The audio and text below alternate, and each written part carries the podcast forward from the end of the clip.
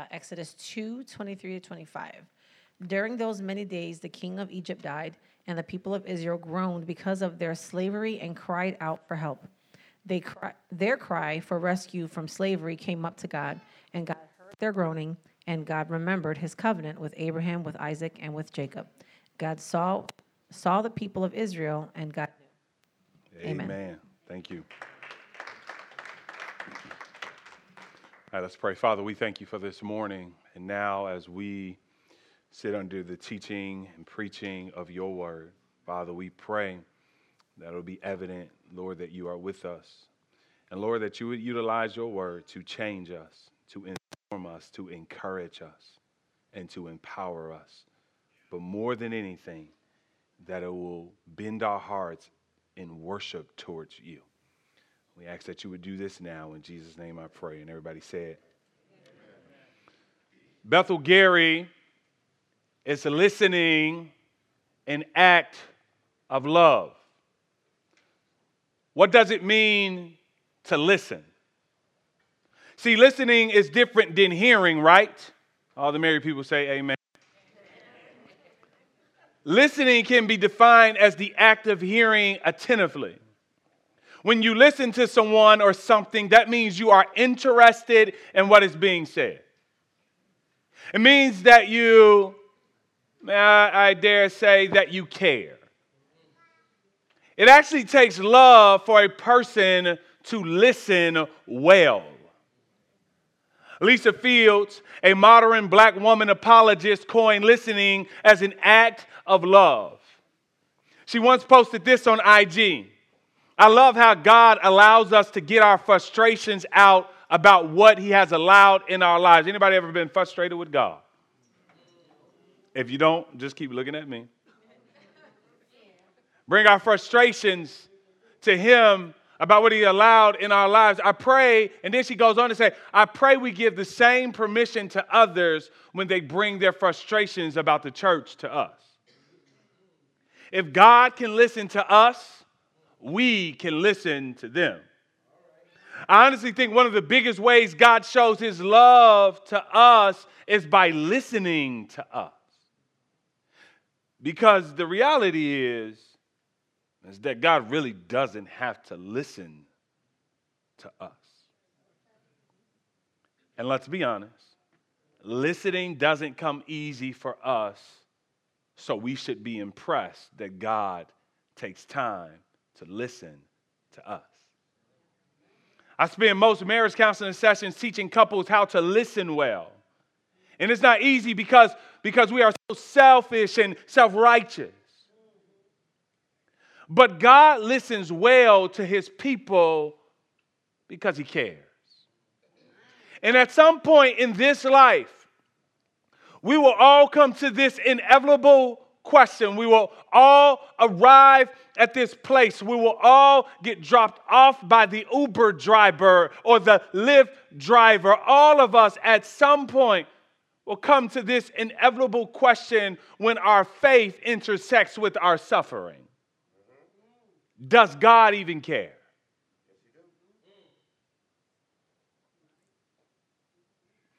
Maybe that didn't hit you because maybe you haven't been through nothing. But there's some things that, that, that will happen in your life that will rock your world, that, that, that will shake your faith to the core, that will cause you to ask this question Does God even care? Someplace in your life, you're going to grapple with that phrase Does God even care? One day, You'll get out of your own situation, in your own circumstance, and you'll look out on the world and you'll grapple with the injustice and the suffering that you see, and you'll ask the question in your own soul Does God even care? This morning, I want to preach from this thought the God that cares the God that cares. Before we dive in, let's get a recap of our text flicks. In fact, Chris said I should switch it from Netflix to text flicks, so shout out to Chris. Uh, Text Flicks, our show. If, if you've been with us, if you've been watching, you've been listening, we started uh, a Netflix series, a Text Flick series called Chosen Moses. Uh, why is Chosen Moses? Because uh, it was it came from me, so there it is. Uh, it really ain't got no rhyme or reason. You know, it got a rhyme to it, but no reason to it. Uh, uh, uh, but anyways, we've been going through this series. So for those of you who haven't been here, this is going to be a little catch up for you. You know how they do on Netflix when you get ready to watch the show, they always give a little recap. So here it is. Previously on Chosen Moses.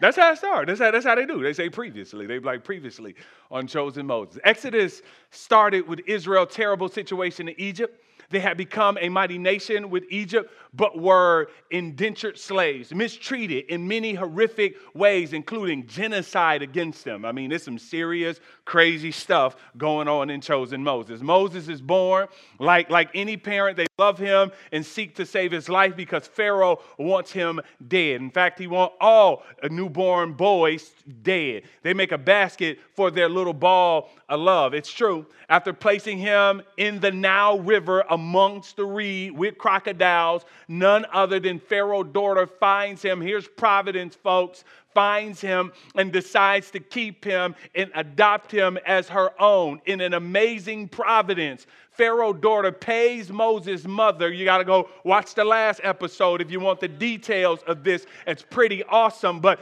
Pharaoh daughter pays Moses' mother to nurse and raise Moses to around age five. In fact, what I said last week is that Pharaoh uh, uh, pays child support to raise the child whom God is going to use to liberate his people. And we just laugh for a moment because we've seen how awesome and how wise God is. I wish I had a church this morning that knew the wisdom of God and the providence of God and the sovereignty of God. So Pharaoh pays. The mom brings him to the palace whereby Moses is adopted as the prince of Egypt. Yeah, he's a prince. Okay. End of the recap. Okay, Pastor. Tell us more. We've been waiting all week for the next episode. Don't you get in your feelings when you got to wait so long for the next episode? And here's the crazy part some of us, we don't even want to watch the show until all the episodes are out and then we just binge them the whole time. Well, ain't gonna be that, ain't gonna be none of that here, all right? You're gonna have to wait. So here it is. Let's go on into our next episode, Chosen Moses, episode four of season three, Moses' childhood. What was Moses' childhood like? I mean, how was it, you know? Well, another part of scripture tells us this. It's like This Is Us, the, the, the show on Hulu that presents um, the, the, the past and the present. And it, it, that show continues to go back and forth. And here in the Bible, most of Moses' upbringing is actually found in the New Testament and not the Old Testament. The New Testament takes us back to the Old Testament to learn lessons. Acts 7 21. It says, Pharaoh's daughter adopted him and brought him up as her own son. And Moses was instructed in all the wisdom of the, of the Egyptians, and he was mighty in his words in deeds. He got a well, he got a good education, he got a good upbringing. He wasn't eating ramen noodles like the rest of us. I mean, he was eating gourmet meals. He know nothing about the struggle. Exodus doesn't tell us that. Stephen tells us that, that likely based on traditions retold over the centuries in Israel, Moses was instructed in all the wisdom of Egypt.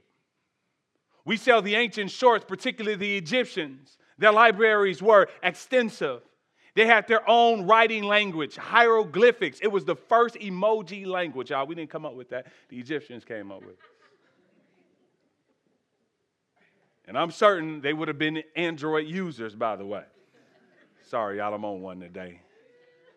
One of the most difficult written languages ever created, the Egyptians. The writing lines, the tombs of, of pharaohs and other carvings, they had written moral code. They were very intellectual and accomplished people. Their math was precise, that the pyramids are nearly, nearly perfect to square and to the stars 3,000 years later. Your house builders weren't quite as precise as these folks. And your house won't be around for 3,000 years. It was there. that a son of the royal family would be educated and tutored by the finest of all of Egypt had to offer. Moses was highly educated and trained. This included matters of weaponry and warfare. This will explain the ease with which he kills an Egyptian and single handedly fights off a posse of shepherds. Here in a moment, we will see this man was fit for UFC worthy. It is likely he was the general in Egypt. Another extra biblical but ancient source is historian Josephus who, who says Moses led two successful military campaigns and conquered two cities. Moses was a bad boy. John Wick ain't got nothing on Moses. Exodus 2:11 picks up Moses' story when he's around 40, which by itself should encourage anyone who's under 40 or entering 40. Season 3, episode 5, Moses the man. One day when Moses had grown up, he went out to his people and looked on their burdens. Can you see it, church? He grew up, he's grown now, he's educated. He has triceps, he has biceps, he has he has all those things that, that I'm hoping Christian can give to me. and he saw an Egyptian beating a Hebrew, and now the story is about to turn. This is when you're in the episode and it's getting hot and you don't want to leave, and now you got to use the bathroom. but thank God you can pause it. He sees the Egyptian beating a Hebrew, one of his, one of his people. He looked this way and that, and seeing no one, he struck down the Egyptian and hid him in the sin. Uh, Moses murders a man and he covers it up, and he's trying to figure out how to get away with murder, y'all. Why would Moses, though? This is what gets me. He's, he's, he's in a good place, he's in a comfortable place, he has the best education, he's doing well for himself, he's honored, he's feared, he knows how to fight, he's cool with Pharaoh. Why would Moses side with the Hebrew slave and risk his place in the Egyptian court by killing this taskmaster. This action caused Moses now, this action caused Pharaoh now to see Moses as a traitor who needed to be killed, to be dealt with. But Hebrews 11, verses 24 through 26 tells us why Moses did this. Here it is. Lean in on this. You do not want to miss this. By faith, by faith, By faith, Moses, when he had grown up, refused to be called the son of Pharaoh's daughter, choosing rather to endure ill treatment with the people of God than to enjoy the passing, passing pleasures of sin, considering the reproach of Christ greater riches than the treasures of Egypt, for he was looking to the reward. So Moses' intentions were right when he went out to help his suffering Hebrew people. He had given up position, he had given up pleasure, he had given up prosperity to take his stand with God's people.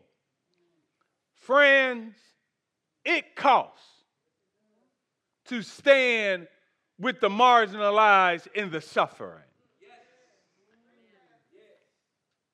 Friends, Facebook, YouTube, it costs to stand with the marginalized in the suffering. Oh, it's cute to watch it and to give money to it. But but but but but one day God's to call you to give your life to his mission and work. In this world, it costs to stand for justice. Folks may not like you. Folks may want to talk about you. It's not like Moses had a court that would render justice to any Hebrew person. I imagine he felt like Fannie Lou, sick and tired of being sick and tired of seeing his folks sick and tired. Moses saw and felt the pain of his people. I need y'all to get this.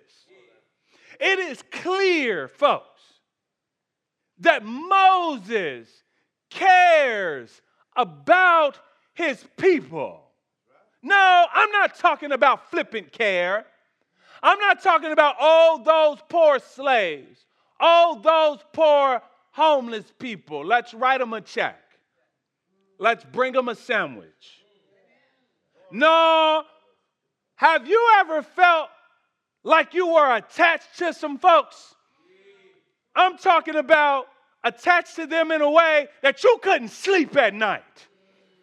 In a way that you felt it in your heart. Okay, that's not helping you. One day, my daughter, I'm gonna let y'all into my business only because it's helpful. Don't judge me.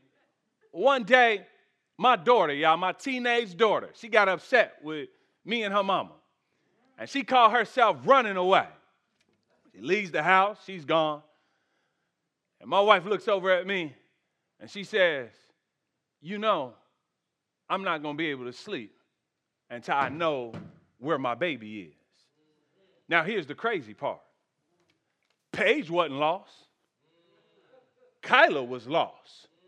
But because Kyla was lost, and Kyla is attached to her mama, and so, and so, so, so, because Kyla was lost, Paige felt as if she was lost. Paige couldn't get any sleep. Y'all, that's called real love. When, when, when, when, when, you feel what the other person is feeling. I love the way one preacher puts it. He says, you know what? One day I slammed my hand in the door. He said he slammed it in the door. I don't know if you ever slammed your hand in the door. It is no joke. He said, I slammed my hand in the door. But when I slammed my hand in the door, my entire body began to respond because my hand got hit. Although my foot didn't get hit, my knee didn't get hit, but because my hand got hit, the rest of the body responded. And you got to ask, why did the rest of the body respond? Well, the rest of the body responded because the rest of the body is attached to the hand. And he says, you can know who's attached to you, how they respond to your pain and your situation. So, church, how do you respond to people pain? No, no. How do you respond to people's situation? Do you sleep at ease, knowing the pain around you? Here's one of the issues with the racial thing, right? We ought to be able to enter into each other's pain and to feel what one another feels because, because when that happens, right, that's the power of the church. And we're showing people that because we all in Jesus, right, that this is not just a theological, theological, theoretical concept, but this is something that we feel down in our souls that those who don't look like me are a part of me because we serve the same Father and the same Spirit. Have you ever felt attached to the church?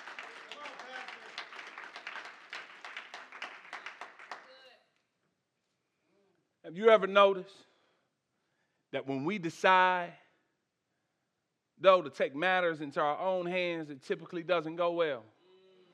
Moses is feeling some kind of way, and Moses goes ahead of God's will, at least some theologians argue this, is about to get a rude awakening. He sees injustice and he says, I got to do something about this. But other theologians say that he didn't act outside of God's will and timing. I'll leave that to you to decide. Because, or is it God's will that before he uses a man or a woman, he must crush that man or woman? Did God need to deal with some pride in Moses before he would raise up Moses as a vessel of deliverance? Did God allow this to happen to get Moses ready for what he had in mind? When you go up against the system of injustice, you are likely to be downgraded before upgraded. Let me say that again because that may uh, have zoomed past some of y'all. When you go up against the system of injustice, you are likely to be downgraded than upgraded. Moses went from a prince in the palace of Egypt, y'all, eating gourmet meals to eating ramen noodles. Them noodles cheap too. I wish gas was the price of ramen noodles, y'all. Amen, somebody. I like, four, hold on, I just need to stop right here. They ain't got nothing to do with sir. I just talk to y'all. Four dollars a gallon? Never mind. Let me keep going. Moses like, I can't afford this gas, Pharaoh.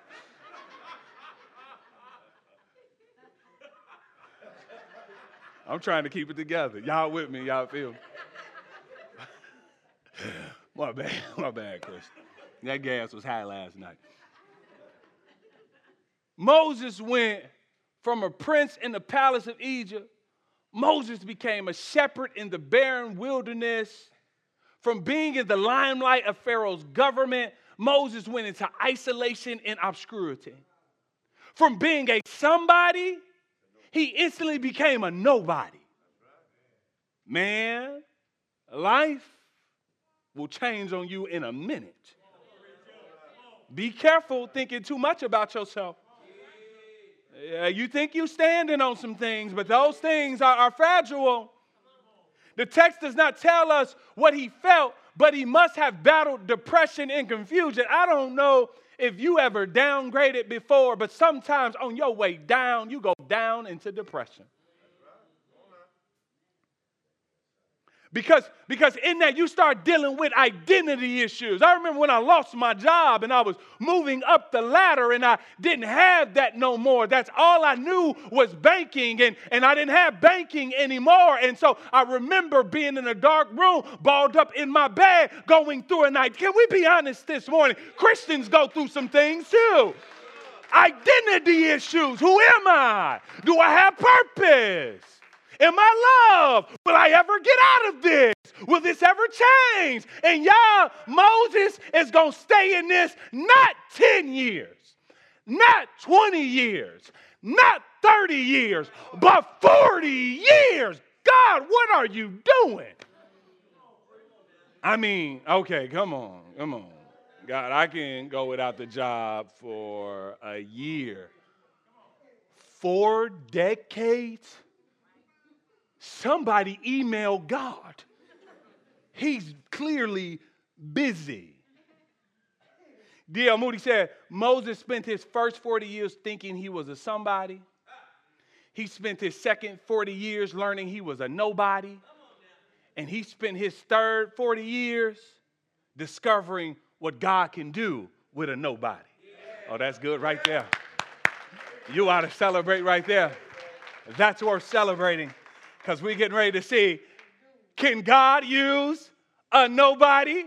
Can God pick up a nobody? Can God walk with a nobody? Y'all got to come on to episode six because we got to find out. So, episode six is titled Baby from Now to Exile. Yeah, I don't know if y'all caught the rhyming now. I, I worked hard on that rhyming. Now, exile, whatever. When he went out the next day, behold, two Hebrews were struggling together. He said to the man in the wrong, Why do you strike your companion? He answered, Who made you prince or judge over us? You ever had somebody talk crazy to you? You trying to help them out, and they like, Who you think you is? That's how they say, Who you think you is. He says, He says, uh, uh, Who made you the prince and judge over us? In other words, let me translate, You ain't my daddy. Some of y'all have said that before. You ain't my mama. Do you mean to kill me as you killed the Egyptian? Uh oh. Word got out. You ever thought you got away with something? And you find out that you didn't get away with it? And you start to sweat? Because you're like, oh my goodness, that, they actually seen me. I thought I was swift with it. Then Moses was afraid and thought, Surely the thing is known. When Pharaoh heard of it, he sought to kill Moses. Come here, Pharaoh. I need to dismantle you really fast. It was naive of Moses first to think that the Hebrews that he had saved by killing the Egyptian wouldn't tell anyone. Word quickly spread through Egypt. By the next day, it was commonly known. Why would Pharaoh seek to kill Moses because of this? One commentator gets it right when he says this indicate where Moses' true heart and allegiance was. Not as an Egyptian, but as a Jew. If Moses had hailed as a great military leader who was now siding with the slaves, this was Moses' I'm Spartacus moment. He was a threat that fed Pharaoh's fear of uprising against the Jews, which we found out in season one when he was doing genocide and killing all the little boys. Remember, when, when people are a threat to your power, you must deal with them. You must contain them. You must oppress them. You must keep them subjugated in a way that they will serve your power. And if you can't serve my power, then I will kill you.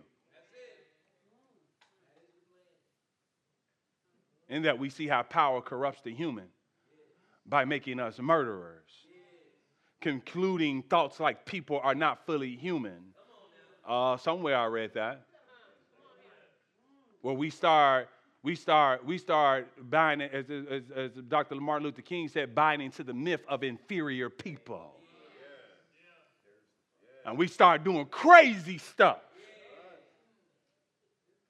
But Moses fled from Pharaoh and he stayed in a faraway land. Moses got ghost, y'all. He got he got little. And where did he go? He went to Midian was east. He went way east. Midian was far enough away that Moses could hide in obscurity. Midian was in a desert. One of the striking features of the landscape in southern Egypt is how completely barren it is. Very little vegetation. Moses goes from the palace along the Nile to the earth's most barren place. What's valuable there? Let's read on. And he sat down by a well. Now, the priest of Midian had seven daughters. And it's about to get real romantic, y'all. Here it is. He had seven daughters. And they came and drew water and filled the troughs to water their father's flock. The shepherds came and drove them away. But Moses stood up and saved them and watered their flock. When they came home to their father Reuel, he said, How is it that you have come home so soon today? They said, An Egyptian delivered us. I told y'all Moses was, he was cut, y'all, now. See, y'all just be reading the Bible. I just be like, come on, let's just be human. They said, Daddy, an Egyptian delivered us out of the hands of, of the shepherds. You know them butterflies you get in your stomach. no, Daddy, you got to see them now. And even, and, and watch this, and he drew water. Oh, Daddy, he not afraid to work, Daddy. For us and watered the flock he said to his daughters, Then where is he? Why have you left the man? His daddy, like, hold on. Man, he got good qualifications. What are you doing? Hold on. Where that brother at? Where Mo at? Whoa, Mo at is what they say. Oh, man. He like, hey, where that brother at? Called, you can leave it, you can leave it. I'm just gonna keep knocking it down. He called, he called, you clean too, brother. Uh, he called him that he may eat bread. And Moses was content to dwell with the man. I'm sure he was. And he gave Moses his daughter Zipporah. She gave birth to a son. That was quick. And he called his name Gershom. For he said, I told y'all, I have been in, look, look at this. I have been a sojourner in a foreign land. Don't tell me that's the hand of God, Moses said.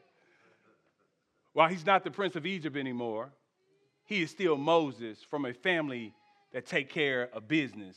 He does the same at the well, earning the admiration of seven daughters. In the ancient world, nothing made a man more husband material than someone who can do jiu-jitsu moves on shepherds. If there was a dating app during that time, I believe it would be called the well, for real, because a whole lot of whole lot of people hooked up in the well in the biblical day. I don't know what about the well. Go look through Genesis. Everybody found them somebody at the well. They go to the well, it is well with my soul before they leave.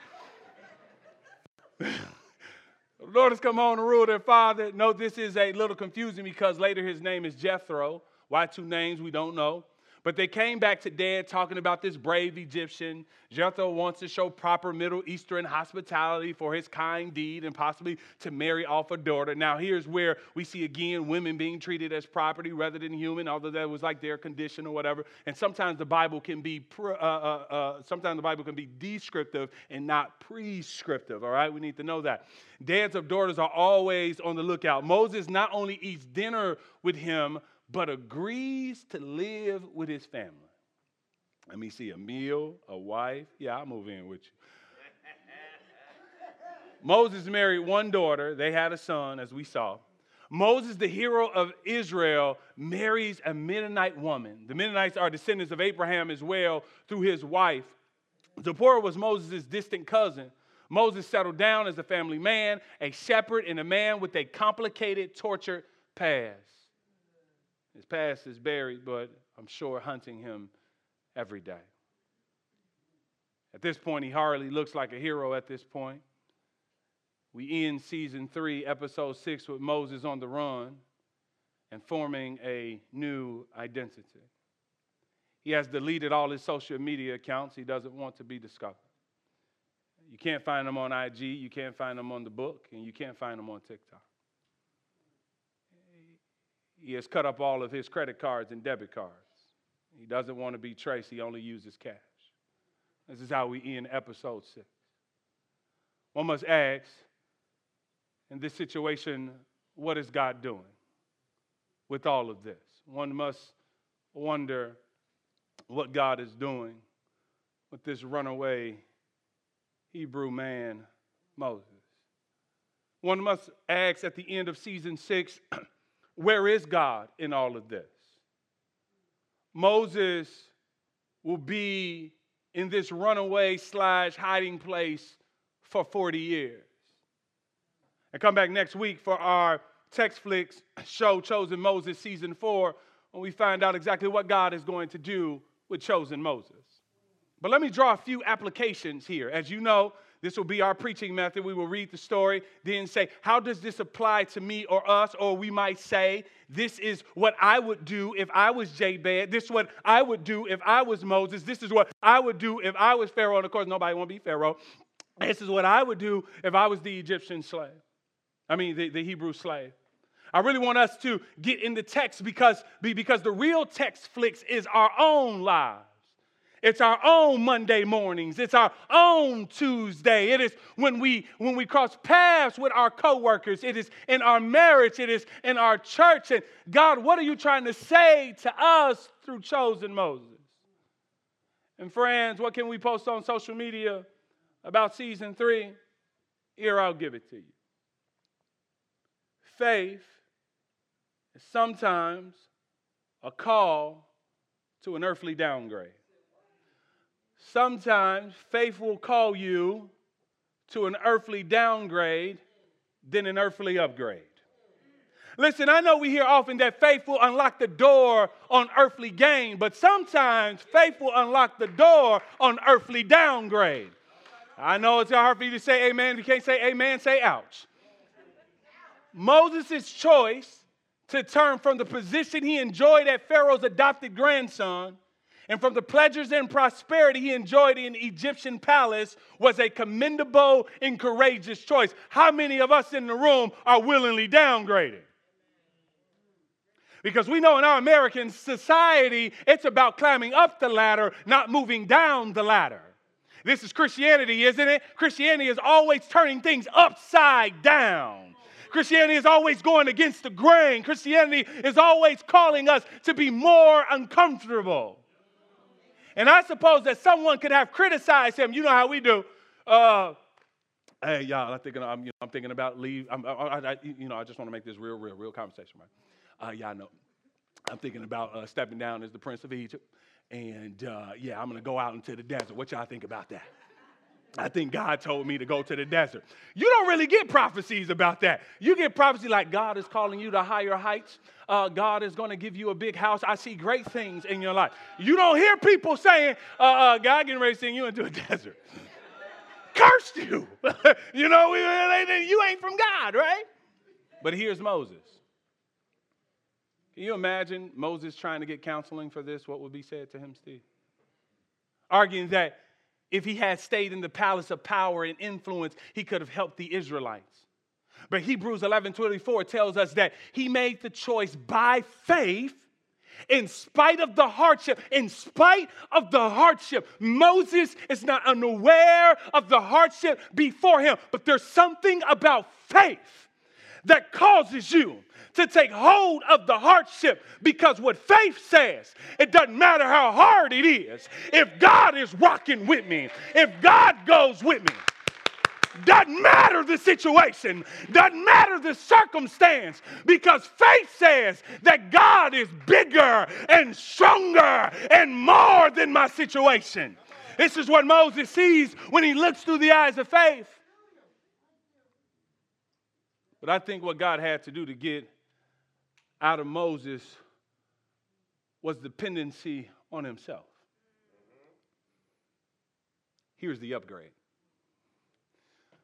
Moses, from an earthly sense, is downgrading, but from a spiritual sense, he is upgrading. And God is getting ready to upgrade Moses by not pushing him into independency, but pushing him into dependency. And the more we depend on God, the more spiritually upgraded we have become. Because Christianity is not about you being big and strong. But Christianity is about you coming to the conclusion that, baby, you can't do nothing apart from God. I wish I had some branches in the room that knew their dependency on the vine. And sometimes God will put you in the desert where there ain't no water, there ain't no paths, so that all you can do is call on the God of the universe. That we sang it earlier, didn't we? That He makes a way out of no way. You were just singing just to be singing. He moved mountains uh, and He causes walls to fall. Moses, I got to take you out of comfort so you can enter into this place of dependency. So I think when Moses killed the Egyptian, he was taking matters into his own hands. Sort of like Peter when he cut off the soldier's ear. Y'all remember Peter? Conceal and carry Peter. See, I got to help y'all out. Righteous anger, Peter, but it wasn't abounding in wisdom. Peter, Jesus is saying to Peter in that moment, Peter, I don't need you to save me, but I need you to point to the one that saves you. Moses, I don't need you to be the Savior, but I need you to point to the Savior. And see, we don't point to the Savior until we first realize that we need a Savior. Now, we can say that with our mouth, but not often say that with our feet and our hands. And so, Moses, before I use you, I'm going to have to crush you. See, God crushes a person before he uses a person. Moses fled to the land of Midian, which was either on the far side of the Sinai Peninsula or perhaps across the Red Sea on the western side of Arabia. It was a barren wasteland. Contrast must have been jarring from have every convenience and luxury and thorough. So can you imagine like what he has to go through, like even physically? I mean, even in his mindset, to, to be able to snap his fingers and to have something and not be able to do that. Like that is hard. That stuff like that jars your faith. He had servants waiting on his every desire. Moses is now understanding what it is to be an Israelite.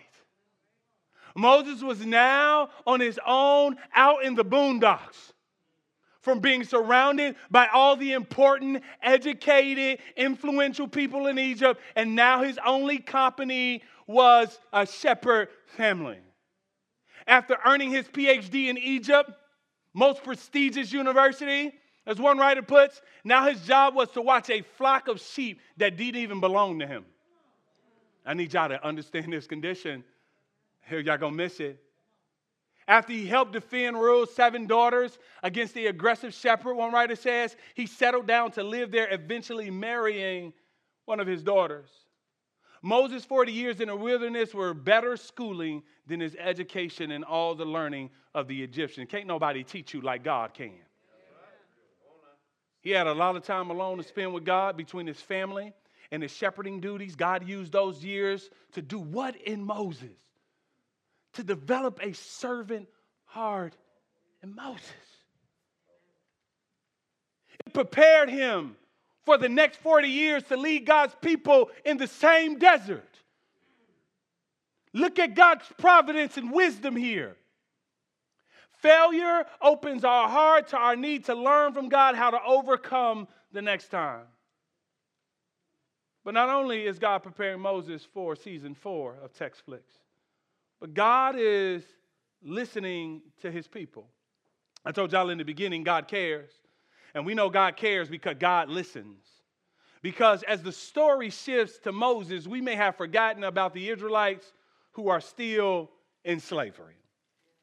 Maybe Moses thought it too. God, I thought you brought me into the world to save my people. I thought you brought me into the world to deliver my people. And now, after 40 years in the desert, maybe that dream and that desire is fading away. Maybe the people of Israel are doubting their God. Maybe the people of Israel is saying, maybe God forgot about us. Maybe God doesn't really care about us. This is what we need to get today. Because God actually does care for the people of Israel. God has not forgotten about them. And, church, this is where I need you to lean in because no matter what situation that you're going through, no matter what you face on Monday morning, if Monday morning tells you that God doesn't care, I want you to look Monday morning in the face and say, Monday morning, you are a liar. Because this is what cultivates a desire to pray for us when we truly believe that God cares. But God needs Moses and the people of Israel to understand something. When we try to deliver ourselves, nothing. But when God does it, that's only one word wow. Moses did what his power could. Y'all remember? He protected how many Hebrew slaves? One he exacted justice on one Egyptian slave master. When God does it, God's going to free not one slave, but two million slaves. Hebrews and Pharaoh entire army is going to be wiped out when God is done. God freed Moses for himself by humbling him. Do you see the difference in scale between what happens when we do it and when God does it? The hard question is one of dependency and seeking God's face and favor. Nowhere is more evident than what happens when God people pray. Prayer is evidence that our confidence has shifted from ourselves and our circumstance and our money and our education and whatever else you are building your confidence on. When we pray, we say, God, forget those things. We need you to act, we need you to move. When God saves, when God delivers, it is a complete deliverance. And this is what we see in the cross, friends. Uh, we see the care of God, we see the power of God in His ability to deliver us, not just a little bit, but the way that Jesus says, Whom the Son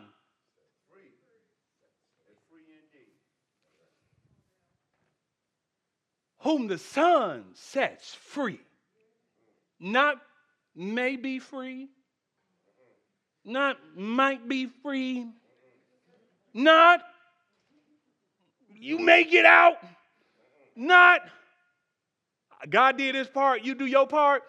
No, when God sets you free, can't no devil in hell bind you ever again. Because when God delivers, he sets free for good. And that's why Jesus said, Whom the Son sets free is free indeed. God cares, friends. The verse says this for the closing analysis. During those many days, the king of Egypt died. He gone. And the people of Israel groaned because of their slavery and cried out for help. Their cry for rescue from slavery came up to God. God, watch this, church. God heard their groaning. That's such a precious phrase right there. That makes my soul happy. God heard their groans. And God remembered his covenant with Abraham, with Isaac, and with Jacob. God saw the people of Israel and God knew. Pharaoh, who wanted to kill Moses, died. What didn't die was Israel terrible slavery. Notice the, agony, the, the, the, the, the language the Bible used. They groaned and they cried. And it doesn't say they prayed, it says they groaned and they cried. I don't know if you've ever been in a situation where you couldn't get a prayer up, you couldn't even lob one up. All you can do is groan and cry. And often our most heartfelt prayers are what? Groans and cries. You ever prayed that way? Notice that their groans and cries actually went somewhere. They came up to God and God heard their groaning. Three things to remember about prayer God always hears, but question, are you always praying? God always remember his promises, but question, do you always remember the promises of God? God sees and knows the detail of our lives. God saw the people of Israel and God knew. He saw, he knew. What? He knew everything. We have never informed God of anything. I say that sometimes in my prayers God, I'm not telling you anything you don't know already. He knows and sees all of it. Our prayers are not information for God, they are confirmation to God that our trust and our sorrows is in Him.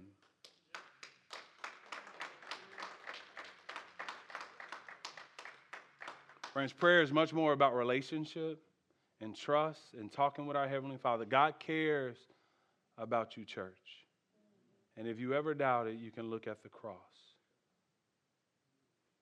One of my friends on Facebook said this about God this week What a mighty, what an awesome, well intended, compassionate, forgiving, bountiful, masterful, nurturing, protecting, providing, redeeming, powerful, limitless, waymaking, healing, sustaining, unparalleled, unchanging, uncomparable God that God is. And we asked you earlier to write your prayers in earlier in this service and the reason why we ask you to write those prayers is because we believe that God actually hears our prayers. And we believe that God hears our prayers because we believe that God cares about his people.